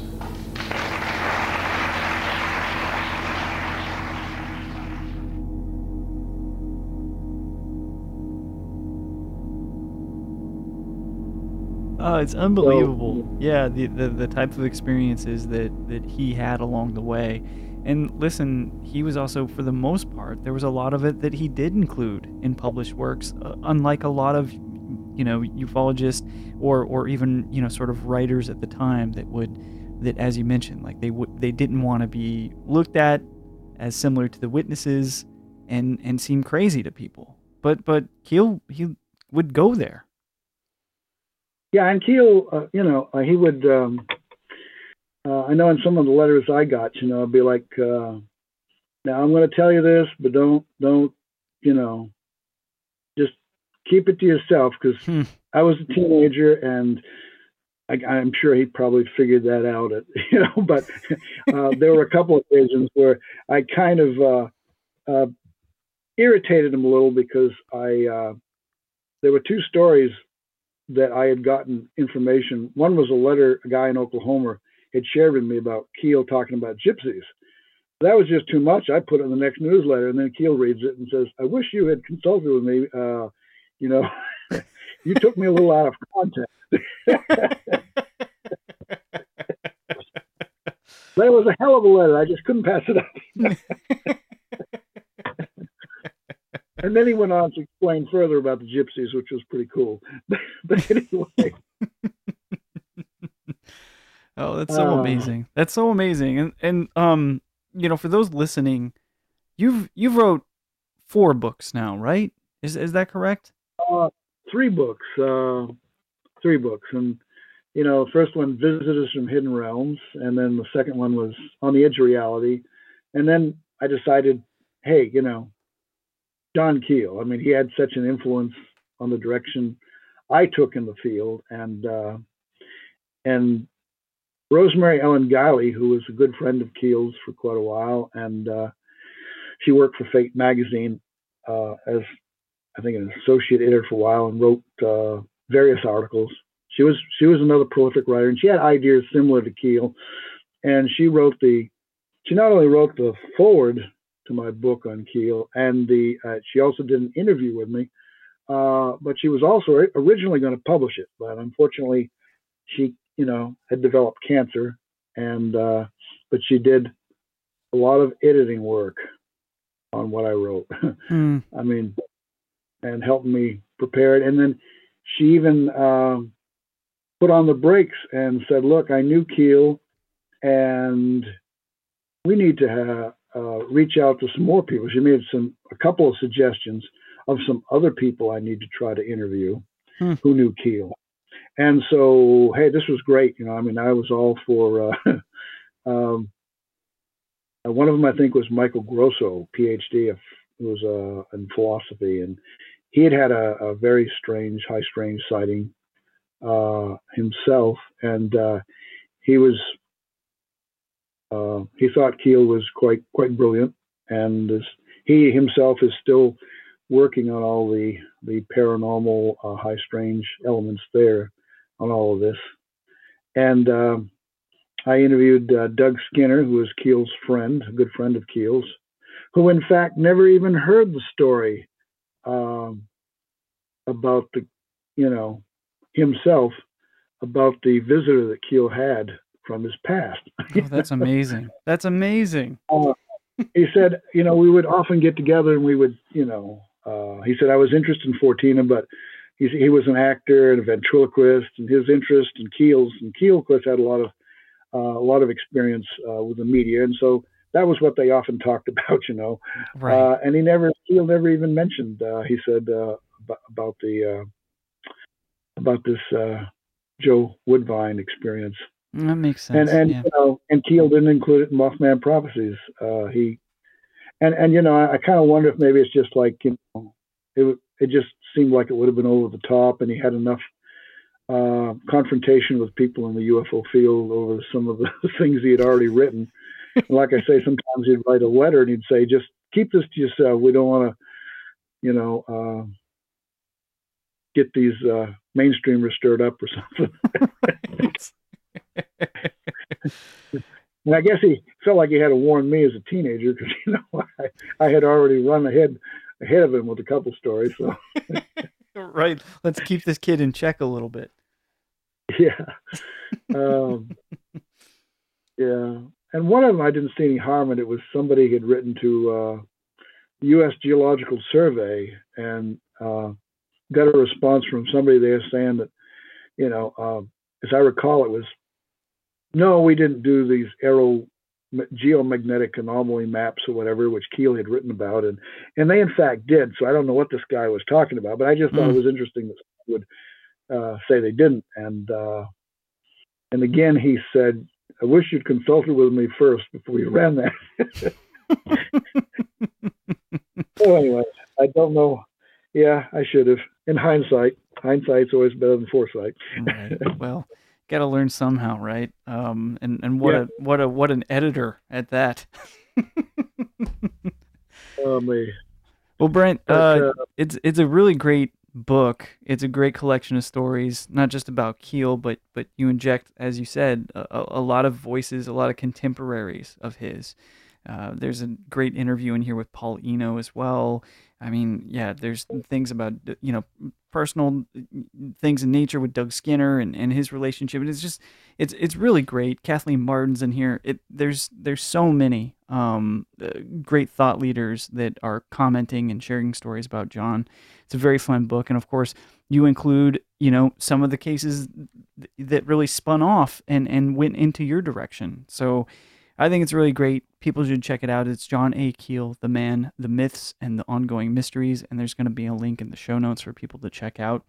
Um, I'm wondering, Brent, if if there's a way any of us can take a look at um, those issues of Sauceritis. Have you thought about republishing any of those? Um, I yeah, my friend Greg Little said I should. Um, I was a teenager, um, Uh-huh. Almost embarrassed at this point. hey, that's that's that's history of uh, of of breakthrough ufology. There, you know what I mean? But I Yeah, at the understand. it was a wild ride. oh me, there's so much I think that in recent years I, I've come to realize that uh, I I'm I'm like telling people to be objective and and take an unbiased approach to the data and a multidisciplinary approach. And you can be a, a PhD in one thing, but that doesn't mean you got a handle on the UFO phenomena because you need you need to work with people from all different fields. right. Uh, and uh, because this thing is just too big for um, too big for one person to handle. You know, John Right. Keel, you know, he was he, he wrote some really fascinating stuff, but you know, it was beyond him. And he, he wrote me a few years before he passed uh, because I'd shared with him my first book, uh, Visitors from Hidden Realms, and he wrote that uh, he said I can kind of I kind of identify with how you you know try to uh, uh, suggest or theorize, but he says even even in my own case, I don't know. He says I'm I'm just I just speculated, and uh, a lot of people didn't like that. But you know, Yeah. uh, I just presented what I thought might be the most plausible explanation, uh, plausible areas to study, to explore. Uh, but I still don't really know what this uh, ultimately, all of it means exactly. So, you know, and uh, I think that there's a phenomenon that, you know, and, and I think Keel realized this, uh, that it, uh, it generates these archetypal, as Jung would have called them, um, forms that do conform to our expectations what we think is out there, and and then um, our own brain kind of just projects some of this Yeah. too, um, and Right. uh, it's uh, in fact Rosemary Guiley expressed it in the forward in my book pretty pretty well. She felt that he knew more than he he told, and thought he kept some secrets to himself. She wrote, and Hmm. uh, she said that she felt that Keel, um, you know, felt that human consciousness projects energy that comes back to us in entity form. She says, I believe that human consciousness is the most important yet most overlooked uh, factor in all of our extraordinary experiences. And I, you know, I, I really think that where scientists need to really focus is on consciousness and physics. And hey, you know, nuts and bolts physics is fine, but just you know, don't stop there. Got to consider quantum physics. Got to consider parapsychology. Keel felt that parapsychology, uh, really, ufology should have been a branch of parapsychology. Right. And uh, and I know in his first book, uh, Strange Creatures from Time and Space, back in 1970, that actually came out before Operation Trojan Horse, Mm. which a lot of people identify as his first book. But he wrote so much in that Operation Trojan Horse, he couldn't, you know, the publisher said that's too much, so he divided it out and included uh, a lot of the cryptid stuff in Hmm. Strange Creatures from Time and Space. and uh, and he said, you know, whether you know, we talking about aliens or ghosts, hey, you know, says take your pick. He felt like they were all interrelated. And I asked him one time in a phone conversation about, uh, well, you know, you you often cast kind of a dark um uh, feeling about a lot of these things.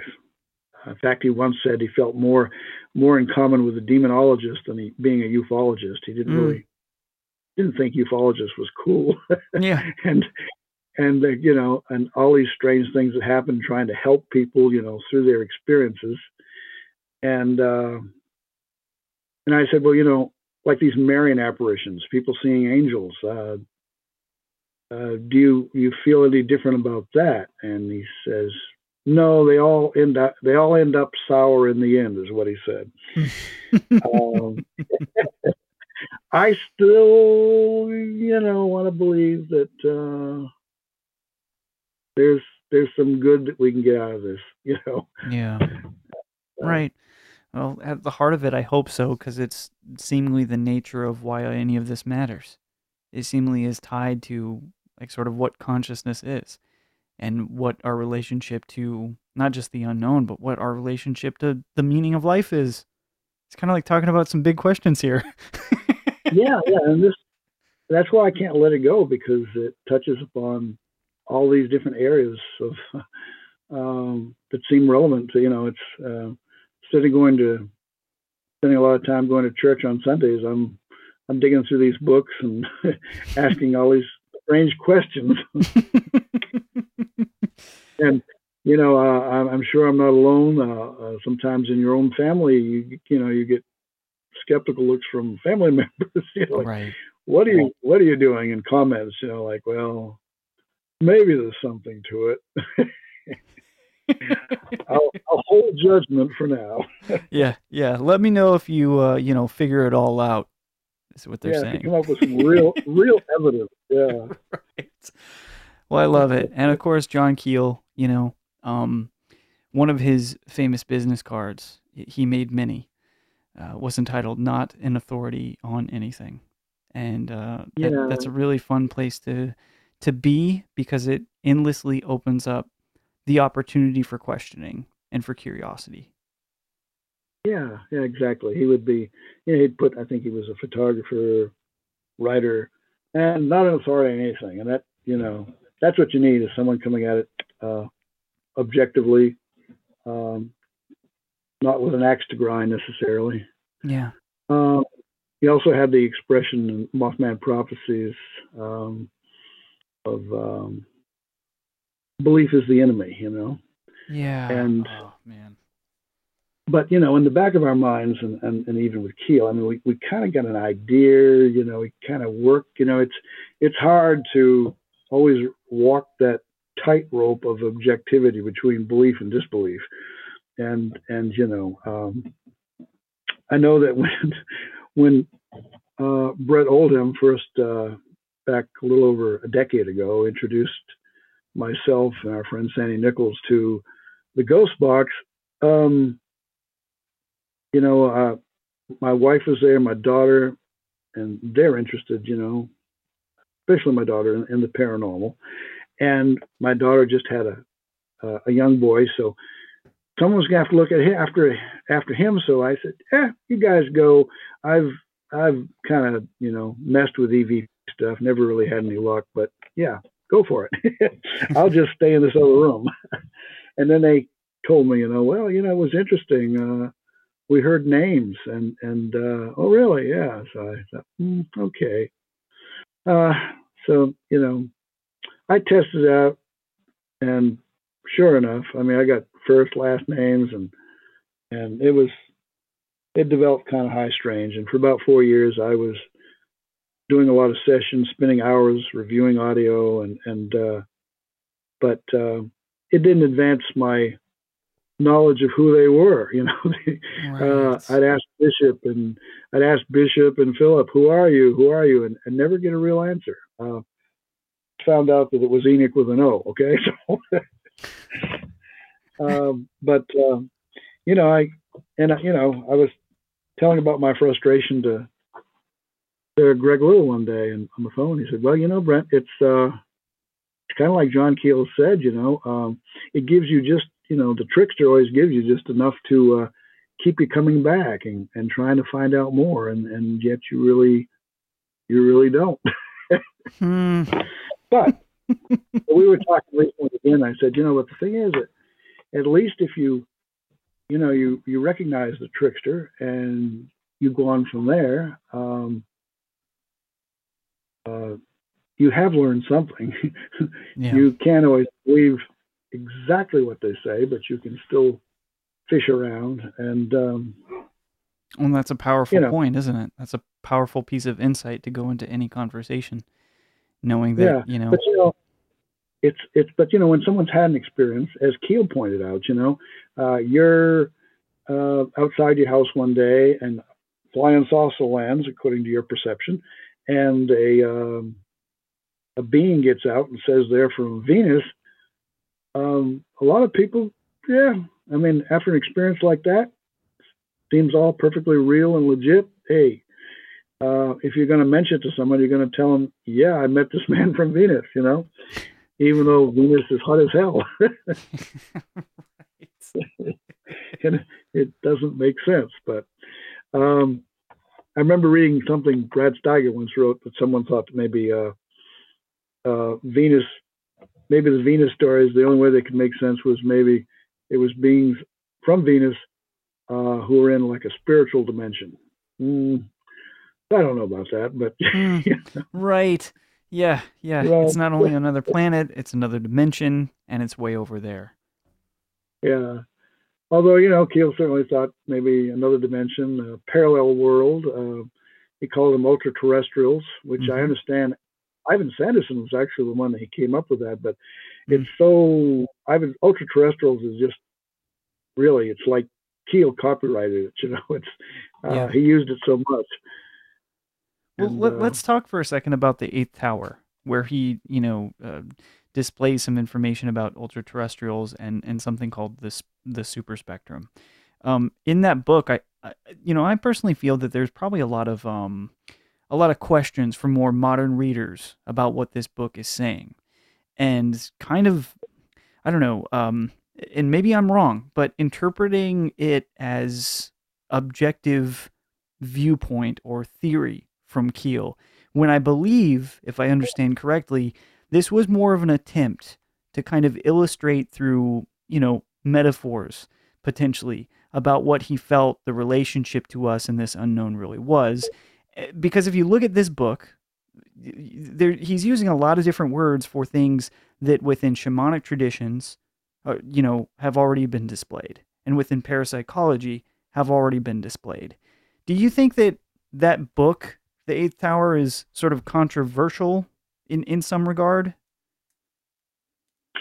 Well, yeah. Um, I mean, he was trying to illustrate how it um, it could be in, in view of what he was looking at, you know, and yeah. and uh, it was uh, he went into greater depth than he did like in Operation Trojan Horse was the uh, his theories about it, um, and he talked about you know transmogrification or transmutation, uh, how something could be almost like a thought form and then manifest as a physical thing, have a temporary existence, and then like all these cryptid events, you know, um, there's a there's a suddenly a Bigfoot and it's uh, eating eating somebody's farm animals and it goes on for a week or two and then suddenly it's gone. You got all people out with their their guns looking for it.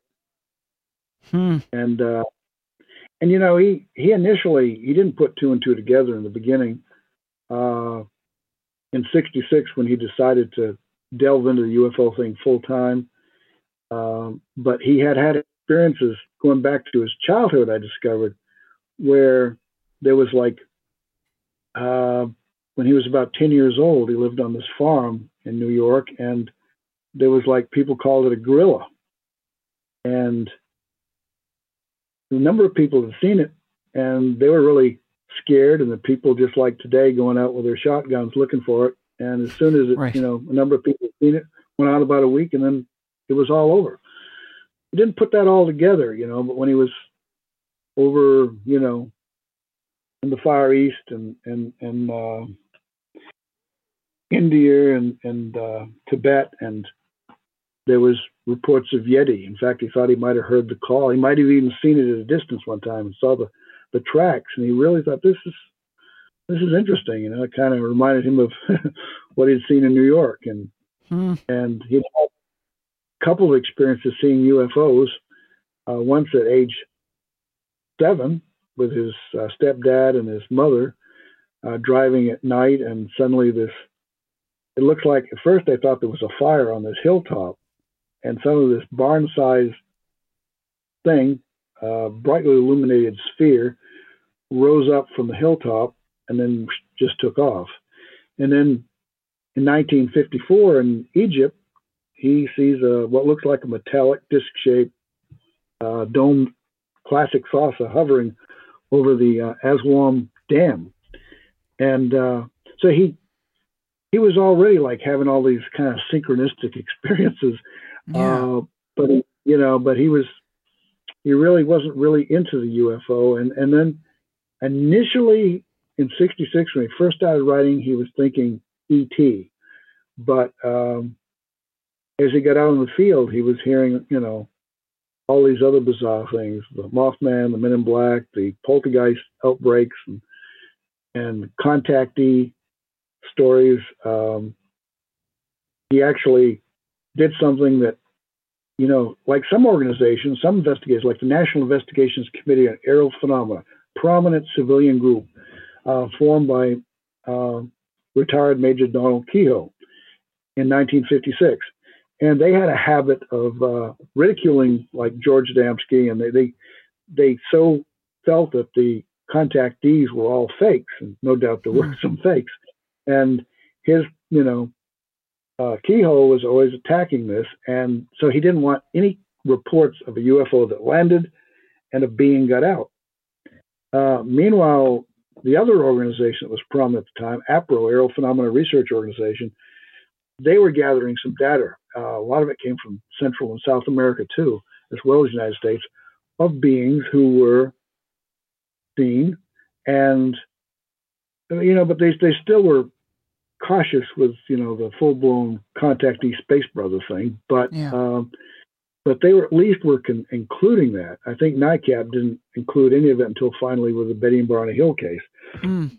But uh, Keel went ahead and wrote an article for a, a magazine, and he mentioned about who's driving these things.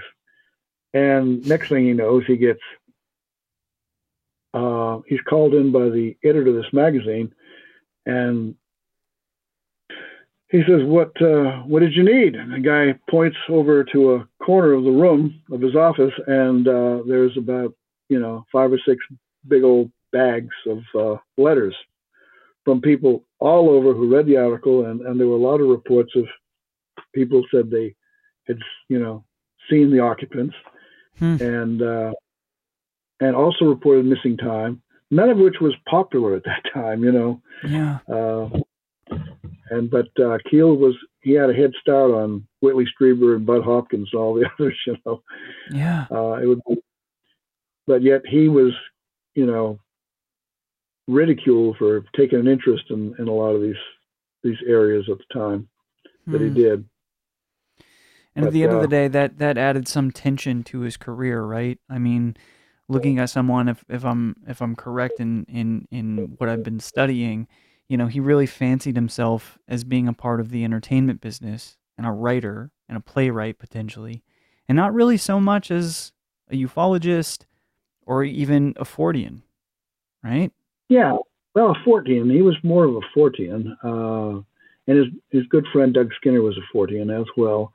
Uh, they communicated on that language. Uh, he thought that Forteans were closer to the truth because they were examining all these different elements than than the UFO crowd. Mhm. Um, but yeah, he did. Uh, he wrote on a lot of different subjects. Uh, he was a had an honorary PhD in herpetology. Uh, he loved snakes. In fact, his New York apartment had cages with snakes in them, Oh, wow. cobras and whatever. And you know that was one of his interests. He was interested in in, in, in aviation. He even became a pilot, small plane pilot, and um, magic. And um, so his interest, and he said he couldn't really um, make a living at uh, just writing UFO articles. So uh, he wrote fiction, humor, and all kinds of things. And he um, he also um, was a um, like a, a head writer for Merv Griffin and, and Gene Rayburn, and uh, you know he appeared on the Johnny Carson show, Jack Paar, David Letterman, which uh, that uh, YouTube I know is is still still out there. That's right. You can't find that one. Yep. Yeah. Um, but uh, I thought it was interesting that you know he. I've kind of wondered. Um, he was a technical advisor for the Library of Congress uh, back. Uh, whew, let me see, uh, sixty-eight to sixty-nine, and you know there was the whole thing that Lynn Catoe, who wrote this like four hundred page uh, um, bibliography on on all these books written on the subject of UFOs, Right. and she mentions how there were all kinds of cases in there of UFO literature that included poltergeists and demons and angels and automatic writing and all these paranormal elements.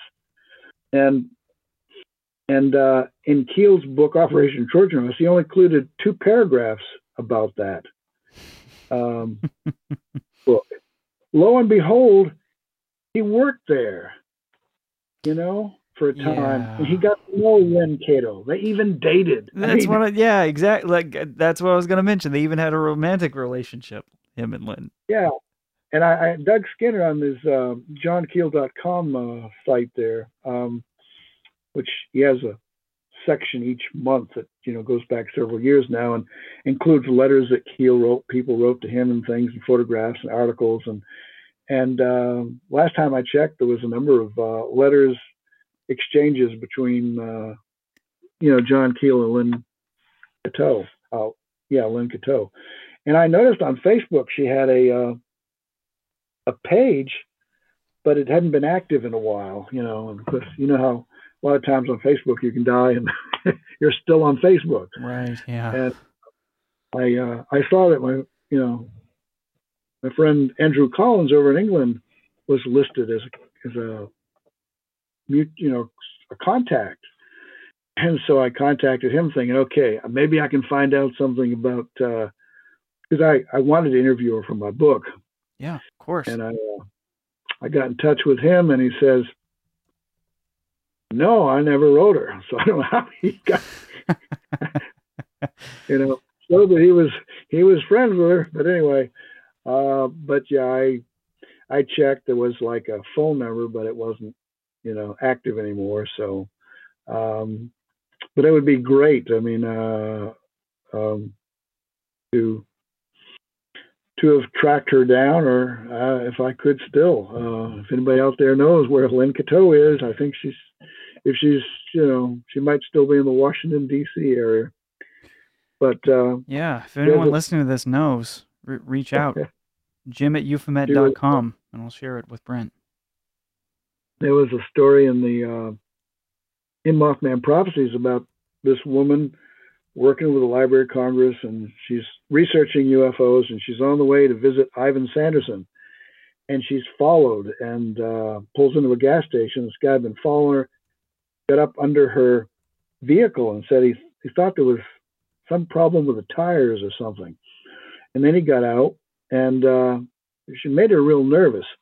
And she'd been noticing he'd been following a while. And so on the side of his, his he was driving a, a panel truck and there was a, a, business. And later she got to Ivan Sanderson, told him what happened. And uh, this, um, so they got under the vehicle and there was these uh, section, like in a triangle, I think, uh, underneath the, the motor, hmm. uh, where there was like uh, this putty like stuff.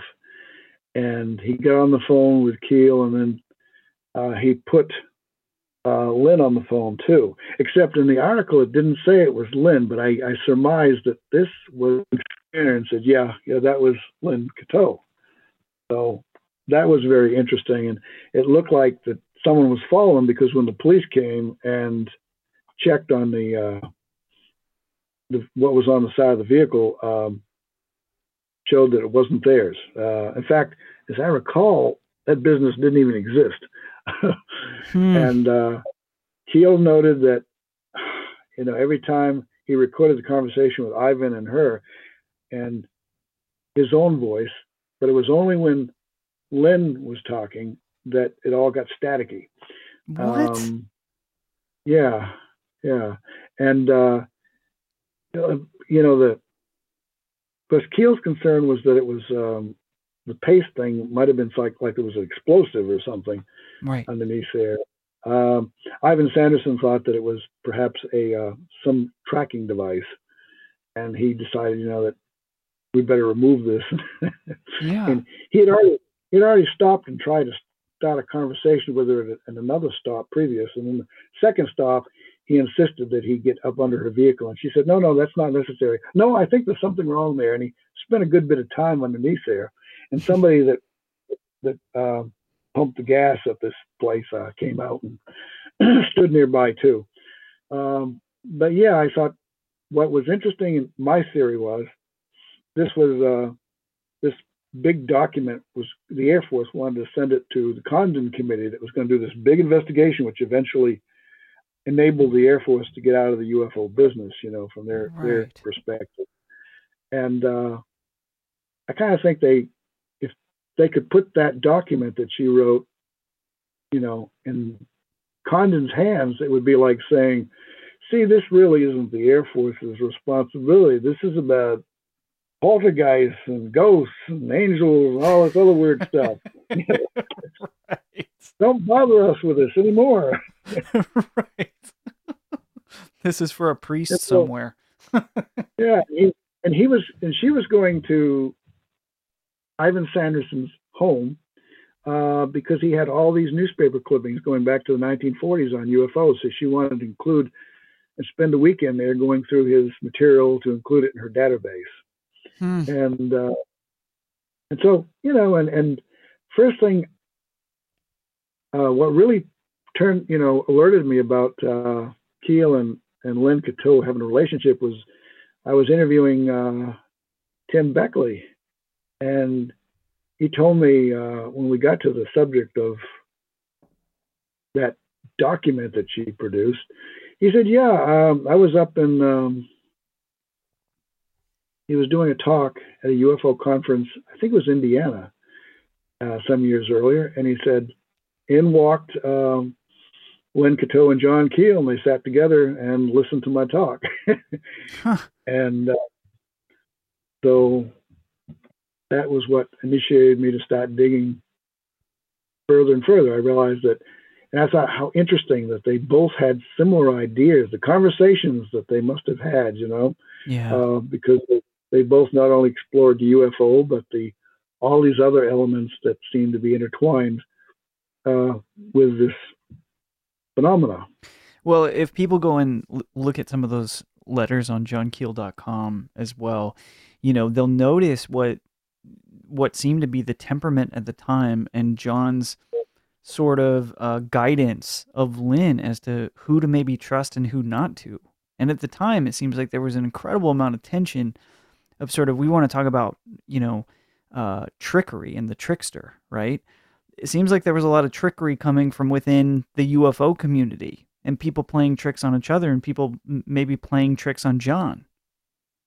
Oh yeah, yeah, uh, like Gray Barker and Jim Moseley. Right. we have the human tricksters yeah yeah and you know jim jim moseley produced that that uh, book um uh, what's the title something about uh, grave robbing grave robbing ufologists because he spent a lot of time in peru uh, back in the 50s uh, gathering up uh, different artifacts and stuff and getting them to the united states where he could sell them at a profit um, but he was also you know he also found a photograph while he was in Peru. Uh, somebody had filmed a looks like a rocket, but it's going sideways over some trees, uh, horizontally instead of vertically. Um, claimed, you know, he couldn't, they didn't know what it was, uh, but he, yeah, sadly, they did a lot of hoaxing themselves. Um, they had, uh, and often they would be uh, under the influence of alcohol at the time they committed a lot of these hoaxes. Mm. and and uh, one of them, of course, one of the well-known ones was um, uh, they had written a uh, a letter to George Adamski um, on official government stationery. Uh, that Gray Barker had a uh, a relative who worked uh, in some I can't remember um, what the agency was, but it was a prominent government agency, Hmm. and they wrote this letter saying that we know that George Adamski his accounts are true and et cetera, and so he took this with him wherever he went, and um, yeah, and then of course the government uh, FBI I guess came came knocking on Gray Barker's door. And uh, he uh, presumably um, got rid of the typewriter that he wrote the letter on. like a loaded gun or something. yeah, uh, I think Jim Moseley. I think he hinted at something about uh, there was some place that was uh, a bank or something was being built, and the cement was still fresh, and you know he went there at night. And what great lengths. Well, it's all the same stuff, isn't it? Like from the beginning of the flying saucer phenomenon, right? It's all been like tricksters in, involved in it. There's all been there there've been con men, right? There've been people looking to make money from this stuff uh, right along the side with people trying to understand it all. And and it happens to this day. I mean, to this day, if you go on Twitter, it it's all right there in front of you. You know, people's ideas about this or that, and like a heightened level of paranoia that, in relationship to the rest of, you know, sort of the, the paranormal community, if you will, um, is heightened, is extreme. And it, that's why I think a lot of us, we do slide back into some of these books from someone like Keel uh, to, to look at it from a different perspective, away from a lot of the, the, the, the hum. And I think it's a great, uh, I don't know, sort of thing that he's contributed to the field of study um, is just providing that space, maybe, right? Yeah, and you know, for for years that I've been involved in the field, you keep hearing, okay, the government is about to release uh, a big disclosure, and you know, disclosure has been a big part of this. Uh, NICAP was real busy with with disclosure, Yeah. and um, you know, it's uh, you know, it's all going to break out soon. the truth is going to be known by everybody, Right. and I, you know, I know a lot of people feel that, you know, with the Times, New York Times article that first came out in 2017, and and I think it is impressive that we have these uh, accounts of military people and and uh, the Skinwalker Ranch too, and and Mhm. a lot of this stuff validates Keel, but this this thing with the military, I mean, I've been reading reports that were just as impressive, uh, you know, in the field for years, but it was, you know, never, um, it was never a big New York Times story. It was just, you know, kept within the field, and they would write it in books and things. You'd read these stories in articles.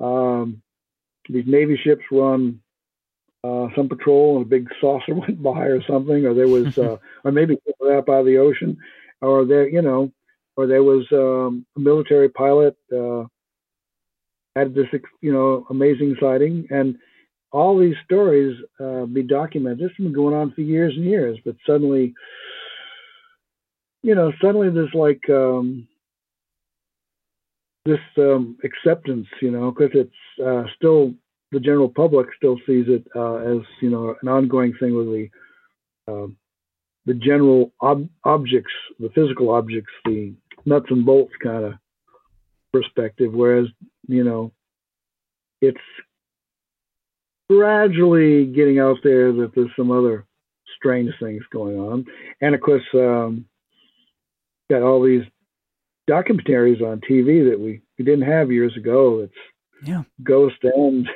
we've even got the Skinwalker Ranch, uh, you know, documentary now. Yeah. Um, so, and I, I, I really um, am interested in, in all the PhD people I see who are like uh, with CCRI, Consciousness Contact Research Institute, hmm which I, I've worked with some. I worked with FREE, which was the five year beginning of CCRI, the Foundation for Research into Extraterrestrial Extraordinary Experiences. I was one of those who said, wait a minute, this is an unbiased study. Why are we saying extraterrestrial? So they, they added extraordinary, you know, but hey, they're doing, you know, they did a survey of over 3,000 experiences, produced a book in 2018 called Beyond UFOs. I have chapter 13, appropriately enough, where I mentioned Keel and all the alternative stuff in there. Are you you're, you're in you're in this giant book, huh? I'm in that giant, yeah, it's a giant book, yeah. and I'm in one of the ones that's coming out, um, I guess later this month or maybe in June, uh, whenever it comes out. Uh, they've got four volumes of CCRI, and he's managed, uh, Ray Hernandez has managed to bring together a lot of prominent uh, people from different p- fields, um, you know, PhDs and so on, academics. Um, I'm one of those that uh, doesn't have a PhD, but uh, they still fact that I've been in this thing so long, they think I got something to contribute. So, bang, my article, my chapter in this next book is uh, I don't even remember what they called it, but it's uh, it's going to be on John Keel um, and how he influenced the field. Oh, that's Um, amazing. So, that's great. um, you know, if uh listen, I- if if Keel if Keel picked up a this tome of of work beyond UFOs, what do you think what do you think Keel would think?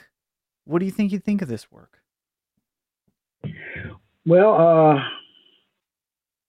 my with my chapter, I think you'd say, okay, yeah, yeah, because I I I reference Keel quite a bit uh, on what his thoughts on Marian apparitions and things, and uh, a lot of other different elements. Um, so uh, I don't think he'd disagree with any of it, you know.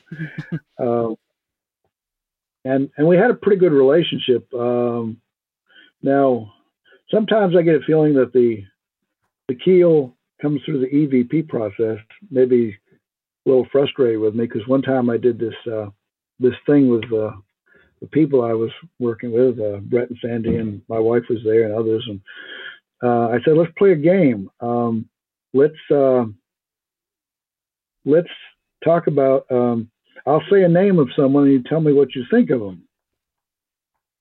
And I thought that would be interesting, knowing how Keel uh, had this acid wit and how he would respond. How there were people he didn't like. Sure. So I, I, I played that card, but see, when I listened to it, now it wasn't really a, a great audio.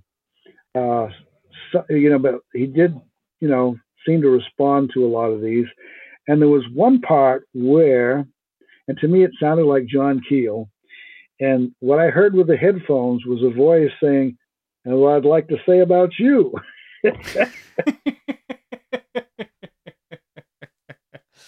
but you know, um, yeah, uh, people who dealt with Keel extensively, including Doug Skinner, wrote how even though they were like best of friends, he would often uh, um, say things, you know, to him and others, you know, kind of um, where it could kind of hurt your feelings at times. He sometimes he was uh, really friendly and outgoing. Other times he could be a little moody.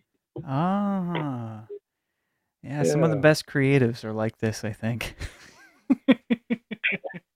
some of the best Well, I writers. got I got to interview, uh, you know, uh, Sandra Martin, who used to be uh, uh, Keel's literary agent, along with with other people, and you know, she had her office in New York City, right on the main street, and Keel would come by uh, by there and visit with her, um, often on Thursdays, um, and invite her to lunch, which I think she usually paid for. But anyway they would get down the street uh, to this uh, um, Edison Hotel, this old hotel, and down on the main floor, uh, there was a group of magician who would get magicians who would gather there on Thursdays, and uh, Neil would go in with her, and he would introduce. You know, this is my literary agent. And she said, after a while, it was like, you know, they know who I am by now. but you know, and then they'd you know um, they'd talk magic and and eat, and uh, then finally he had um, when the maybe it was when the Mothman Prophecies movie came out. He he got some money and he went took her out to eat, and he says to the waiter, "Get whatever she wants. I've got the money." oh, that must have been And he- victorious. And she said that uh, there was Keel, Ingo Swann, and Alex Imich in New York City.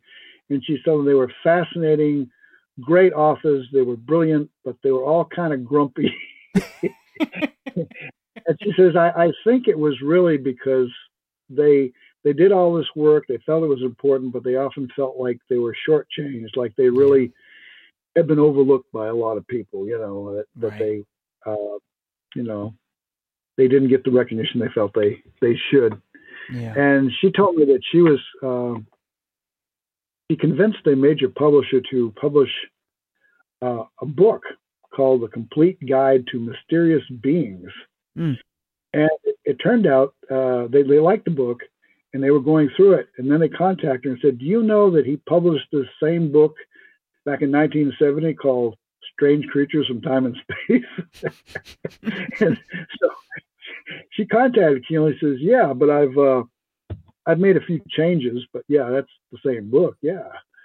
So anyway, they published it and uh, they made a good profit on it, so they were happy. but uh, I said, "Do you think he really changed anything?" No, she said, I think it was essentially the same. but he said the cover they had on that book, he said it was uh, told her it was the best cover uh, of any of his other books. Wow. okay. yeah, that's that's awesome. That's so cool. Uh, it, I mean, it's it's it's fascinating. I can't believe we've we've almost been talking for almost two hours here, Brent. Um, I I usually don't keep people on for this long, but I can't help myself, and so I apologize. ah, okay. This Let is my favorite thing more. to talk about.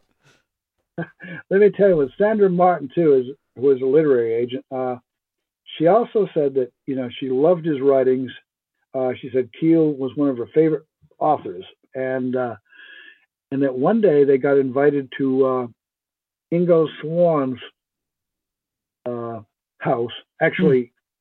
basement. He had a place where he could entertain guests, and um, there was supposed to be uh, Alex Imich, a parapsychologist from Poland, was going to have a guest there who's supposed to be a real powerful psychic. Mm. And so they went together, uh, her and uh, Keel, to this event, and uh, they walked in. They had a they had uh, seating right up front, you know, uh, where they could see everything real clear, be prominently seen themselves, and and uh, and there were news people there too, uh, reporters.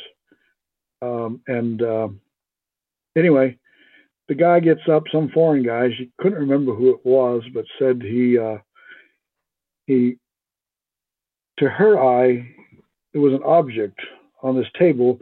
Took his hands on each side of the object, raised his hands. With his hands being raised, the object raised up.